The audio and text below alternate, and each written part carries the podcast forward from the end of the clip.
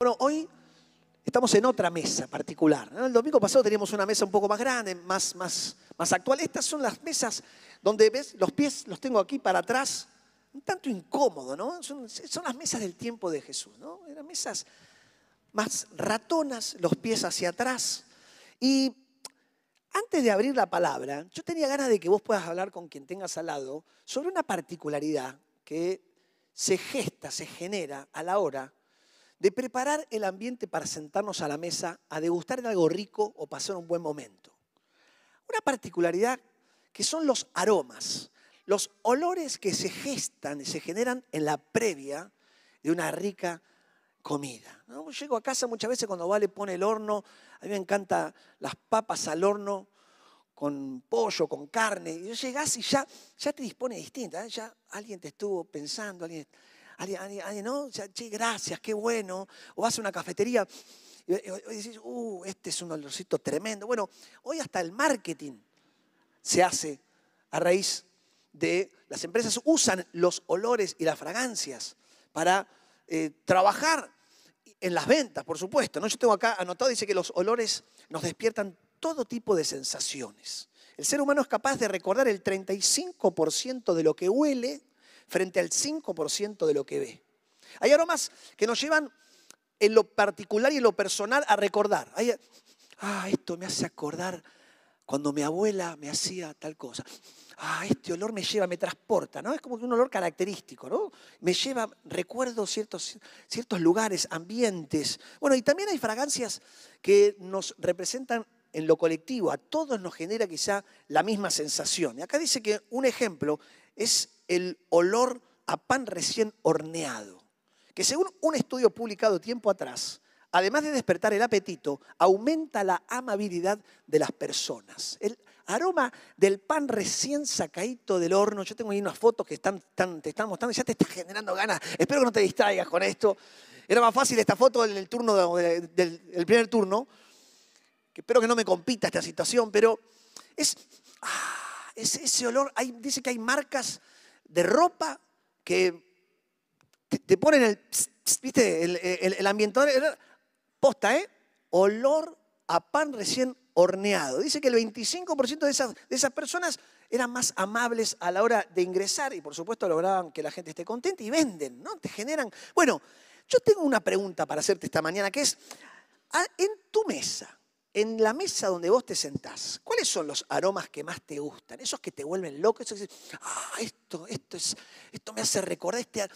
Ah, dale, compartí con quien tenés al lado, a tu izquierda o a tu derecha, esos aromas, fragancias que vos decís, ah, esto, con esto me ganás. Me pones esto, ah, esto es tremendo. Así que dale, te doy tres minutos para compartir. Adelante.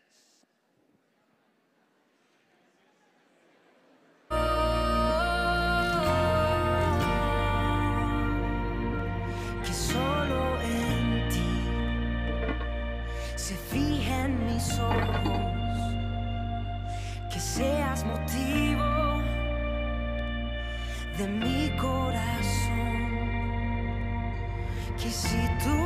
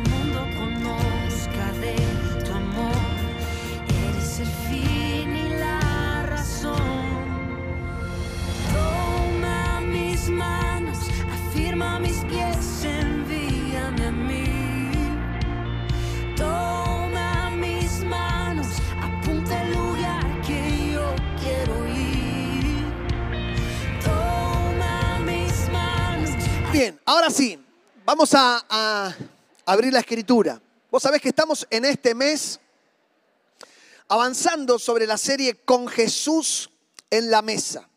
Y el domingo pasado estuvimos disfrutando del episodio cuando Jesús se sentó a la mesa de saqueo Y hoy vamos a avanzar porque estamos hablando mucho en la IDE acerca de entornos, hall, sala y comedor. Y si vos estás tratando de aprender un poquito más acerca de qué nos está inspirando esto, eh, vas a poder prestar mucha atención porque estamos aprendiendo acerca de lo que supone sentarnos a la mesa con Jesús. Y hoy quiero que me acompañes a, em, ingresar al comedor de una casa. Vamos a comenzar a ingresar al comedor de, un hogar donde Jesús es el invitado a la mesa. La particularidad que podemos describir de en esta casa y en este ambiente son que podemos llegar a- a describir quizá las personas, cómo están vestidas o circunstancias ajenas al centro de este lugar, pero lo que más va a llamarnos la atención en esta mañana, lo que marcará la diferencia en esta historia, no será lo que las personas ven o po- podrían llegar a describir con lo que ven, sino el aroma que envuelve al comedor de esta casa. Esta es la fragancia favorita de Jesús. Así titulé el mensaje esta mañana. La fragancia. Jesús dice, "Ah, ah, ah, ah, yo también tengo fragancia favorita. Dice, bueno, vamos a leer. Vamos a leer lectura en Lucas 7, versículo 36 al 50. Es un episodio que Jesús nos relata el Evangelio de Juan. Apasionante historia que te invito a que podamos leer juntos. Dice así, Juan, perdón, Lucas, Lucas, Lucas, capítulo 7. Dice, uno de los fariseos invitó a Jesús a comer, así que fue a la casa del fariseo y se sentó a la mesa. Ahora bien, vivía en aquel pueblo una mujer que tenía fama de pecadora. Cuando ella se enteró de que Jesús estaba comiendo en casa del fariseo, se presentó con un frasco de alabastro lleno de perfume. Llorando, se arrojó los pies de Jesús de manera que se los bañaba en lágrimas.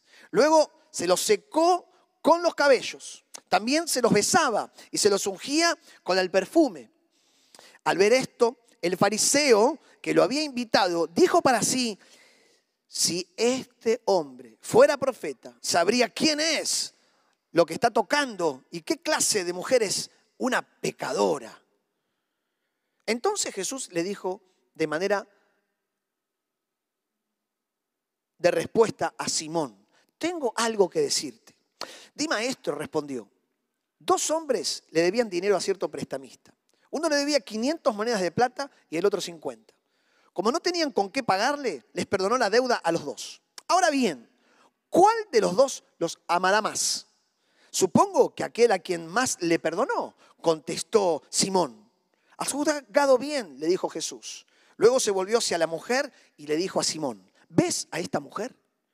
Cuando entré a tu casa no me diste agua para los pies, pero ella me ha bañado los pies en lágrimas y me los ha secado con sus cabellos. Tú no me besaste, pero ella, desde que entré, no ha dejado de besarme los pies. Tú no me ungiste la cabeza con aceite, pero ella me ungió los pies con perfume. Por esto te digo, si ella ha amado mucho, es que sus muchos pecados le han sido perdonados. Pero a quien poco se le perdona, poco ama. Entonces le dijo Jesús a ella, tus pecados quedan perdonados. Los otros invitados comenzaron a decir entre sí, ¿quién es este que hasta perdona pecados? Tu fe te ha salvado, le dijo Jesús a la mujer, vete en paz. ¡Wow! Qué tremenda historia que nos relata el Evangelio. Y cuánto bien nos hace aprender un poco más acerca de la actitud a la hora de sentarnos a la mesa. Lucas se toma el trabajo de iniciar este relato detallando que a diferencia que de la historia de Saqueo, donde Jesús se autoinvitó a, a su casa, le dijo, Saqueo, bajate hoy como con vos. En este caso, Simón el fariseo lo invitó a Jesús. Jesús fue invitado. Y esta invitación como rabí, como maestro, es una invitación que requiere y supone considerarlo a aquel invitado como un huésped de honor. Todo huésped de honor va a tener ciertas consideraciones, como vos la puedes llegar a tener con una persona que amás y vas a invitarla para que se sienta a gusto en tu casa. En aquel tiempo había ciertas particularidades. La primera era el beso. El beso no era señal de afecto, sino era una señal de simple cortesía. Era un beso de aquel que daba Por ejemplo, una persona de alta poder económico, ¿no? Eh, a lo sumo se, se, consideraba un beso en la mejilla. Pero si aquel que llegaba a un lugar estaba relacionándose, era un hijo o un estudiante de un rabí, el beso era en la mano.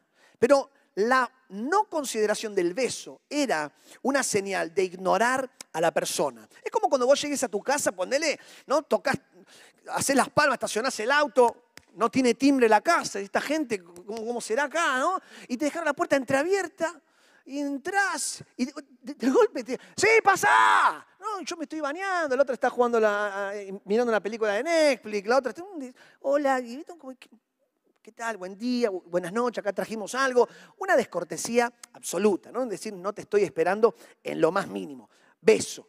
Otra, el lavatorio de pies. En aquel tiempo el lavatorio de pies era obligatorio. Ah, vale, caminos de, de polvo, sandalias, te puedes imaginar, era algo para hacerlo sentir cómodo y a gusto a la persona. Si era de alta posición social, el mismo anfitrión le lavaba los pies a su invitado. A lo sumo le decía a un sirviente, a un siervo, que le lavara los pies a su invitado. Pero darle el agua para que se lavara tu propio invitado, una señal total, total de mala onda y casi te diría ofensiva. En este caso a Jesús ni siquiera agua le ofrecieron. Y el aceite era para que un poquito de desodorante ¿eh? y jabón, bueno, en ese tiempo aceite. En esta historia Jesús llega a aquel lugar y no recibe nada. Jesús ya no era el carpintero desconocido. En ese tiempo ya Jesús era un maestro totalmente famoso, donde multitudes lo seguían, hasta de otros pueblos como de Tiro y de Sidón, dice que venían de todos lados a, ver, a escuchar y a aprender de las revolucionarias enseñanzas que traía aquel que decía ser el Mesías, el Hijo de Dios. Pero para Jesús, en esta casa no hay beso, no hay agua y no hay aceite. La tensión en la casa es inocultable. Es como que se estaría cortando el clima con una tijera. Porque, reitero, todos los que están ahí mirando saben y entienden que Simón le acaba de pegar un cachetazo en la cara a Jesús. No hay beso, no hay agua y no hay aceite. En ese tiempo, en las casas de aquellos que tenían más un poder adquisitivo mejor, tenían patios las casas. Y estos banquetes eran banquetes públicos, donde las personas podían ingresar al patio de la casa, ponerse contra la pared y mirar lo que acontecía en un ambiente como esto. Simplemente mirar cómo otros se sentaban a la mesa a compartir. Hay entre ese público, entre tantos como estamos hoy aquí, una mujer. Dice el relato que es una mujer pecadora. Podemos agregar y expresar que esta mujer era una mujer prostituta. Era conocida así en la aldea. Era una persona que tenía esa fama y por lo tanto era una persona que era alguien rechazada. Seguramente ella enterada de las enseñanzas de Jesús fue atraída por el mismo amor de Dios. Su pasado, si nos ponemos a imaginar, nos podemos pensar muchas cosas, muchas cosas de su pasado. Pero algo sí sabemos, es que esta mujer sabe lo que significa ser despreciada y no ser recibida a una mesa. Sabe muy bien de lo que es la descortesía, como la que estaba enfrentando Jesús en este momento. Una mujer que es posible hasta que sus padres la hayan vendido como propia esclava, que en ese tiempo también se, se frecuentaba hacer. Ella en su corazón lleva la enorme herida del rechazo. Esa herida del rechazo, que hoy lo llamaríamos bullying, que los, hablamos mucho de eso en la escuela, que los chicos, que los niños, y nosotros crecemos con, con dolores internos emocionales y vamos viviendo en la vida. Esta mujer sabe lo que es el rechazo. Ninguna persona le quiere hablar, ni recibir, ni reconocer. A ella se le abren las puertas solamente en secreto, se le abren solamente en, de noche y en vergüenza. Ella ingresa a este ambiente, estaba por ahí y, se metió. Quería ver, había escuchado acerca de Jesús. Sabe de sus enseñanzas. supo oír que Dios la ama, supo oír que Él tenía perdón aún en su pecado. Jesús la valora. Sabe que aquel hombre es un hombre que no la va a mirar como un objeto deseado. Sabe que aquel hombre es un hombre distinto. El trato que todos le estaban dando en ese ambiente comenzó a indignarla a ella. Algo empezó. ¿Viste cuando te pones un poco nervioso que no te quedas quieto? ¿no? Como que estás, te das cuenta que estás ahí. Como que ella empezó a decir, ¿qué están haciendo? Es Jesús. Es el que está toda la multitud atrás. Miren, miren todos los que son. Está ahí y ustedes están haciendo un desastre. Empezó a indignarla por dentro. Simón, que está sentado allí, la está despreciando. El resto está esperando la reacción de Jesús. Él acepta la humillación sin moverse ni un dedo, sin protestar. Nadie lo está defendiendo. Y ella no soporta más. Se lanza y se avanza hacia los pies de Jesús. Ella rompe el protocolo, rompe la vergüenza, rompe el miedo al que dirán, rompe el miedo a que la agarren. ¿Qué haces? Rompe, rompe, rompe, rompe. Se manda. Y viene y se sienta a los pies recostados de Jesús que estaban para atrás. Entonces Jesús se queda a la mesa y los pies de Jesús descalzos. Y ella comienza allí a llorar. Llora su pecado. Ahí está. Llora su pecado. Llora su pasado. Llora el rechazo que vivió. Comienza a lagrimear. No para, no para. Los, los pies de Jesús comienzan a ser lavados. Los que no lavó Simón, los comienza a lavar ella. El perfume que quebranta es un perfume que genera un, un olor, un aroma, que a Jesús comienza a atraerlo. Es un aroma mucho más que una fragancia barata. Comienza a llamar la atención de Jesús. Este es el momento donde el, el clima de la sala se quedan todos observando. Ella desea darle gloria, honra y gratitud. Ella desea amar a Jesús. Y no solamente lo desea, sino que lo hace para la gloria de Dios. Sus ojos no, lograron sos- sostener sus lágrimas. Se atreve a mirarlo a Jesús, se atreve a mirarlo. ¿Sabes hace cuánto que no miraba a un hombre a los ojos sin sentir ese deseo, sin sentir esa mirada penetrante de lujuria, de lascivia? ¿Sabes cuántas hace que, no miraba? Jesús la mira, no la está mirando con un objeto de deseo, ahora la mira como alguien que ama, que desea que sea su hija amada por siempre. Jesús la está mirando y lejos de ver su pecado, ve que ella fue creada a imagen de, sus- de su Señor y para eso vino, para, para venir a buscar lo que el mundo dice. Él ha venido a buscar lo despreciado y lo que se ha perdido. El llanto de esa mujer nos quebranta. No sé si a vos nunca te pasó entender que no sabes por qué llorás. Me imagino que sí, porque no, no- no hay nadie. ¿no? Sabemos que nos, nos dolió, nos golpeamos, perdimos, lloramos. Pero hay veces en la presencia del Señor, cuando invertimos tiempo con Él a solas, que no podemos explicar por qué el llanto. Yo te abro mi corazón. Me siento muy identificado con Simón y espero que me sigas amando como tu pastor por ser la lacra de esta persona.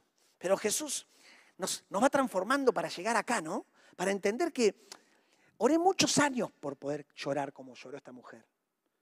Porque en su presencia, cuando nos vamos acartonando y cuando vamos caminando la vida, y sobre todo los que tenemos muchos años en Cristo, vamos perdiendo esa, sencillez del fuego del primer amor. Como toda la vida, como todo, no- nos vamos como familiarizando con situaciones. Y qué peligroso es verlo a Simón sabiendo tanto, teniendo tanto conocimiento, pero con Jesús pegándole, insultándolo en la cara. Es un llanto que cuando, cuando tan, llorás y no sabes qué pasa. Yo encontré en 2 Corintios 7, dice, la tristeza que proviene de Dios produce arrepentimiento para salvación. Este es un texto que me acompañó mucho tiempo para, para deleitarme en esto. Dice, la tristeza que proviene de Dios produce arrepentimiento en tu corazón para salvación. Y él, y de esta no hay de que arrepentirse. Pero la tristeza que proviene del mundo produce muerte. Fíjense, esta tristeza que proviene de Dios produjo en ustedes, preocupación, ocupación. Esta tristeza, dice a Pablo a los Corintios, el deseo de perdonar, de pedir perdón. Los indignó, les generó temor, vehemencia, celo y deseos de hacer justicia. ¡Wow! Hay, otra versión en, la pantalla, si estaba el texto, que dice que le generó como un- una actitud y dice, un ardiente afecto. Dice, qué temor, qué ardiente afecto le generó. Es una, es una ex- expresión extravagante, ¿no? De decir, yo soy alguien que expresa lo que me pasa. Lo expreso, lo saco por dentro. Son lágrimas de tristeza por lo que hizo. Esta mujer está llorando lágrimas de gratitud porque Jesús le ofrece perdón. Son lágrimas de gozo al verse renacer a una esperanza viva. Gloria a Dios. ¿Cuántos dicen amén? Son lágrimas de llanto, de tristeza por su pecado, por mirarse y decir, ¿qué hice? ¿Cómo llegué a esto? ¿Qué me pasó que pude? Y lejos de victimizarse, yo pudiendo ver, no, no, no, es un llanto de arrepentimiento. No es de echarle la culpa a los padres, ni a su pasado, ni a la circunstancia del mundo. Es Dios y yo delante del Creador, que me puedo arrepentir y decir, lloro, lloro mi pecado. Lágrimas de gratitud, porque Jesús, lejos de condenarla, la perdona. Son lágrimas de gozo al saber que va a poder levantarse de aquí, renacida a una esperanza de gloria, a un propósito eterno en las manos, a una nueva vida en Cristo Jesús. Claro, Simón está aquí. Simón la observa con desprecio. Simón por dentro hasta le quisiera dar un consejo a Jesús, si supiera este, esta pecadora. ¿Qué hace acá? Claro, las cosas le estaban saliendo mal a Simón. No sabemos bien por qué lo invita, pero algo sabemos, que lo invita y algo se le está saliendo de las manos. Una mujer del lugar se le sentó a la mesa con Simón. Algo vamos entendiendo. Que Simón estaba a la mesa con Jesús, pero segundo que pasaba, segundo que estaba cada, cada vez más lejano de Jesús. Segundo, min- minuto que pasaba, cada vez más lejos. Y su reacción fue muy distinta a la de la mujer. Y esto nos enseña mucho también, hermanos. Nosotros que hablamos de sentarnos a la mesa con Jesús. Atendamos que nosotros podemos tener varias distintas actitudes con Jesús a la mesa. Una persona puede tener una actitud y otra persona puede totalmente tener una, actitud totalmente diferente. Y Jesús va a estar ahí mirando y contemplando, pero su atención y su mirada y esa fragancia va a ser atraída solamente por aquella actitud de un corazón contrito y humillado. A Simón los pensamientos lo condenan. Él está diciendo, yo soy merecedor de que Jesús está acá. Escúchame, yo soy, yo soy, yo tengo, yo llegué. Jesús está aquí. Yo soy acreedor. Él me debe, Él puede venir. Los millones que me vienen a seguir, Jesús se sienta conmigo. Él está sentado a la mesa con Jesús, como diciendo, "Yo ya- con esto alcanza. Él puede opinar sobre Jesús. Él puede darse el privilegio de darle consejos. Es la incoherencia de Jesús, de, de Simón, queda clara. Y acá déjame avanzar un poquito más. La incoherencia mía y la incoherencia tuya también. Yo creo que ninguno de los que estamos acá nos podemos sentir lejos. de Decir, no, yo, nuestra incoherencia está acá representada en Simón. Es la incoherencia de estar a millas de distancia de Jesús, aunque pensemos que estamos sentados a la mesa con Él. Simón cree estar sentado con Jesús a la mesa, pero en realidad está a millas de kilómetros, a millas de distancia. Simón nos demuestra que vos y yo somos capaces de creer estar a la mesa con Jesús y aún así no estar en un mismo espíritu con Él. No estar amando lo que Él ama. No amar lo que Jesús ama. No, no degustar el aroma que a Él le gusta, entonces a mí también me guste. La incoherencia de, de- Simón nos enseña que soy capaz de sentarme a la mesa, estando en un espíritu contrario al de Jesús. Soy capaz de pretender levantarme de la mesa y estar al mismo tiempo, ratos en hall, ratos en sala y ratos en comedor. Una persona que se va desintegrando. Soy de una forma en mi trabajo, en el grupo de crecimiento tengo la tatuada acá, al comedor con Jesús. Después voy al hospital o voy en el auto manejando y soy una persona de hall que mejor ni se enteren que sos cristiano porque está haciendo una mala fama terrible. O capaz que tenés el pescadito pegado en el vidrio de atrás. O no, esta semana hablamos con otro, no, yo, yo, mi ministerio, yo sirvo en tal lugar y yo todo lo doy por el ministerio. Claro, número uno, soy comedor ahí. Pero después a la hora, che, acompáñame a visitar un hermano que, que, que- no, yo, que vaya otro. Somos como nos vamos desintegrando.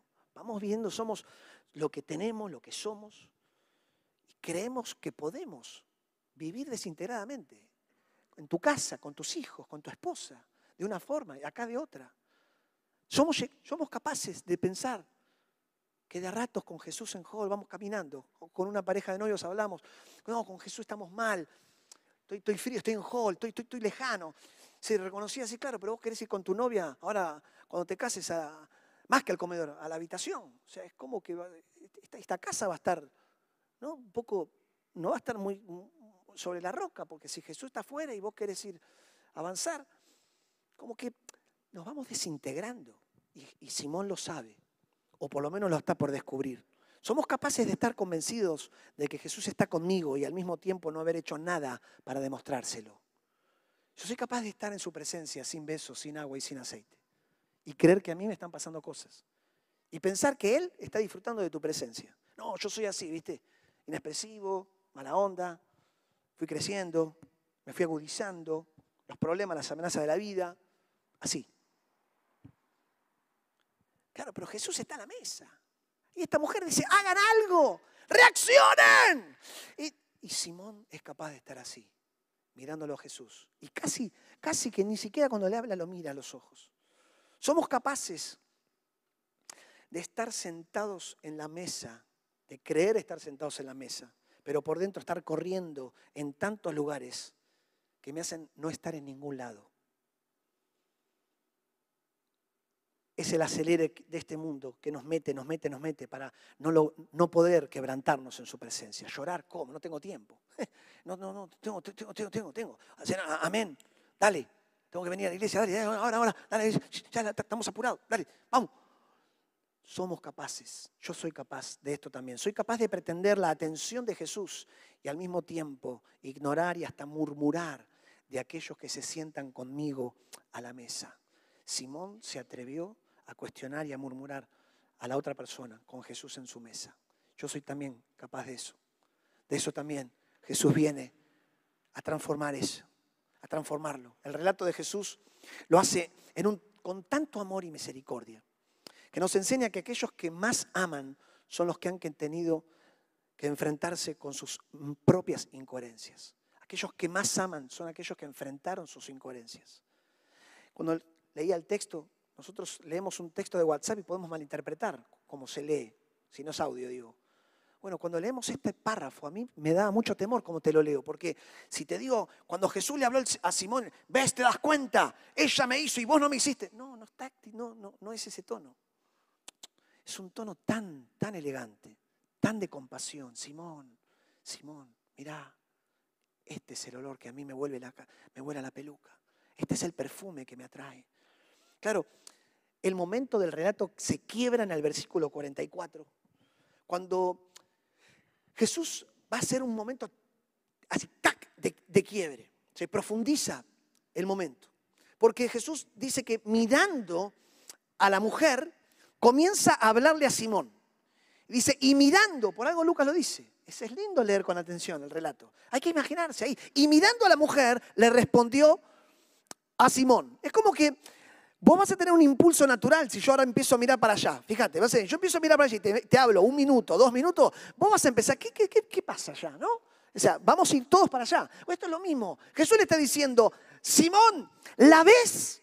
Como no la ve, comienza, en vez de hablarle a él, comienza a hablarle a la mujer.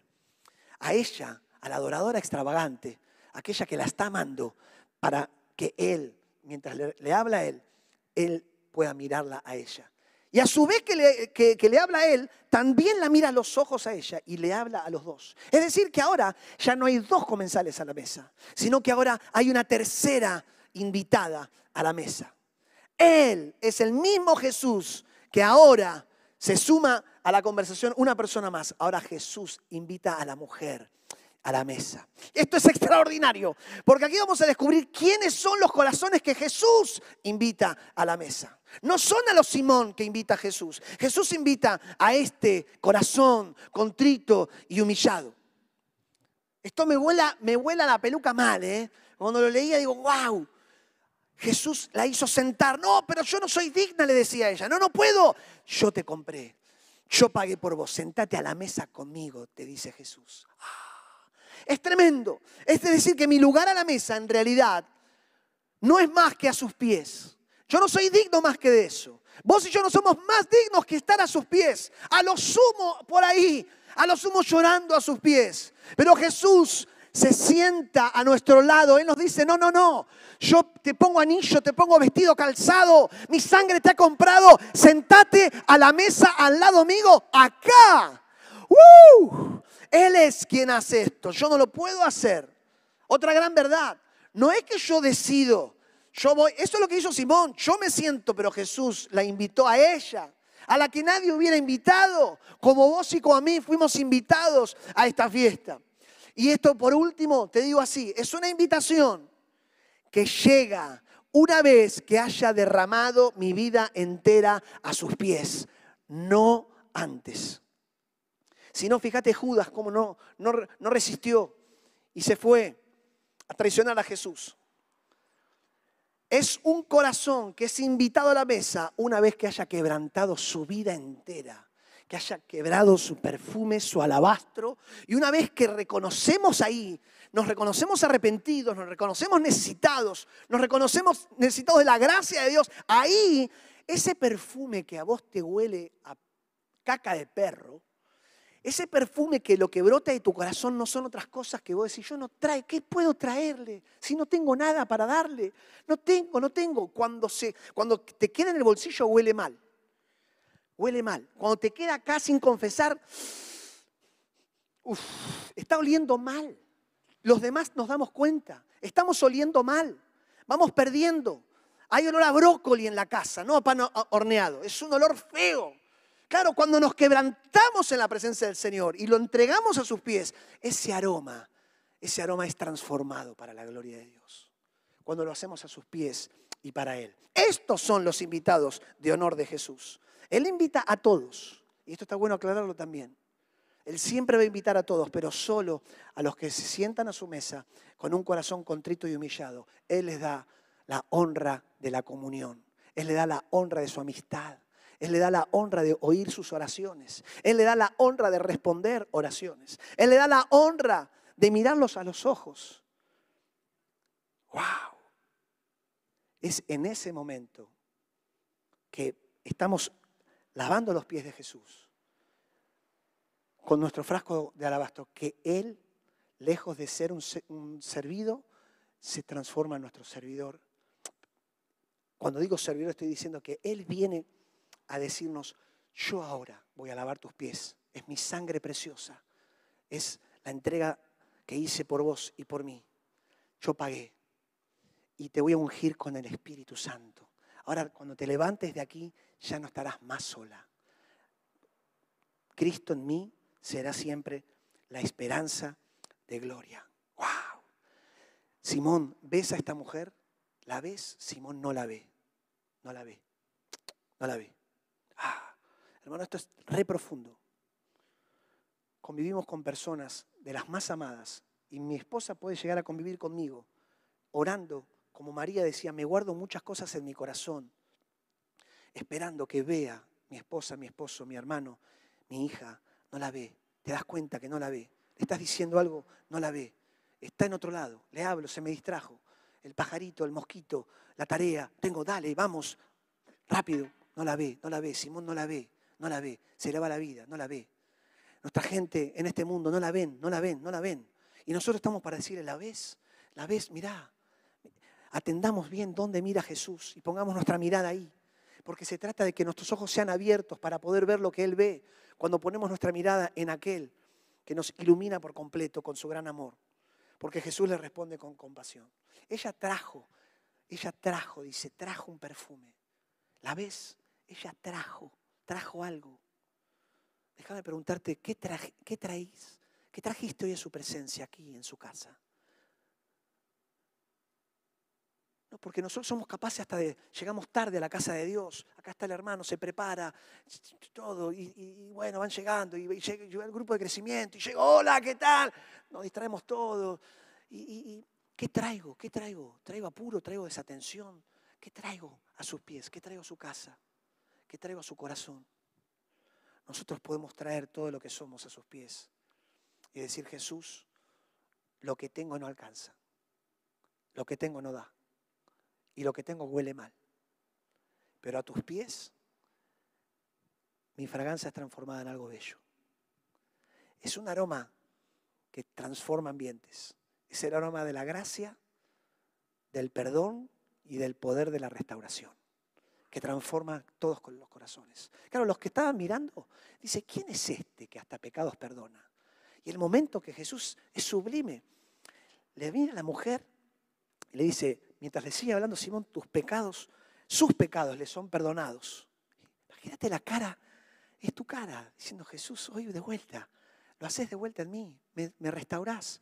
Vivo, mañana tengo esperanza, mañana tengo una mentalidad de vencedor. Le dice, y después que decirle eso, y ella se va enterando, a mí, a mí, sí, a ella, a vos no, ¿eh? a él le está diciendo, a vos, sus pecados le son perdonados, vete en paz.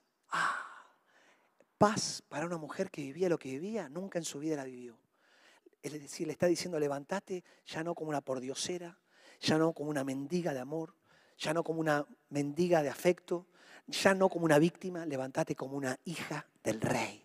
Ahora sos una hija del rey, que te llamo por tu nombre. Y aunque todo el mundo te diga lo que diga, vos sos mi hija en la cual yo celebro. Ah, escucha. Olé, hay olor a pan horneado en este momento. Es el aroma favorito de Jesús. Es el aroma que hace cautivar la mirada de Jesús. Mirar, mirarnos a los ojos y amarnos hasta el fin. Quiero invitarte a que en este instante nosotros podamos avanzar. Porque aquí hay olor a pan horneado. Jesús está aquí. ¿Cuántos dicen amén? Porque si hay este ambiente, Jesús está ahí. Y hoy te voy a invitar a que seas valiente y rompas toda tu vergüenza y puedas decir, Señor, esta mañana quiero avanzar a tus pies, quiero estar más cerca tuyo, quiero ir a rendirme a tus pies, quiero llevar a, a tus pies mi alabastro, lo que, lo que soy, lo bueno, lo malo, las frustraciones, todo, todo a tus pies. Así que vamos, vamos a orar y luego vamos a invitar, a invitarte a que podamos venir aquí adelante juntos. Vamos a cerrar esta mañana orando de la mejor manera, que es, pero tomate un momento personal para orar con Jesús. Él está aquí.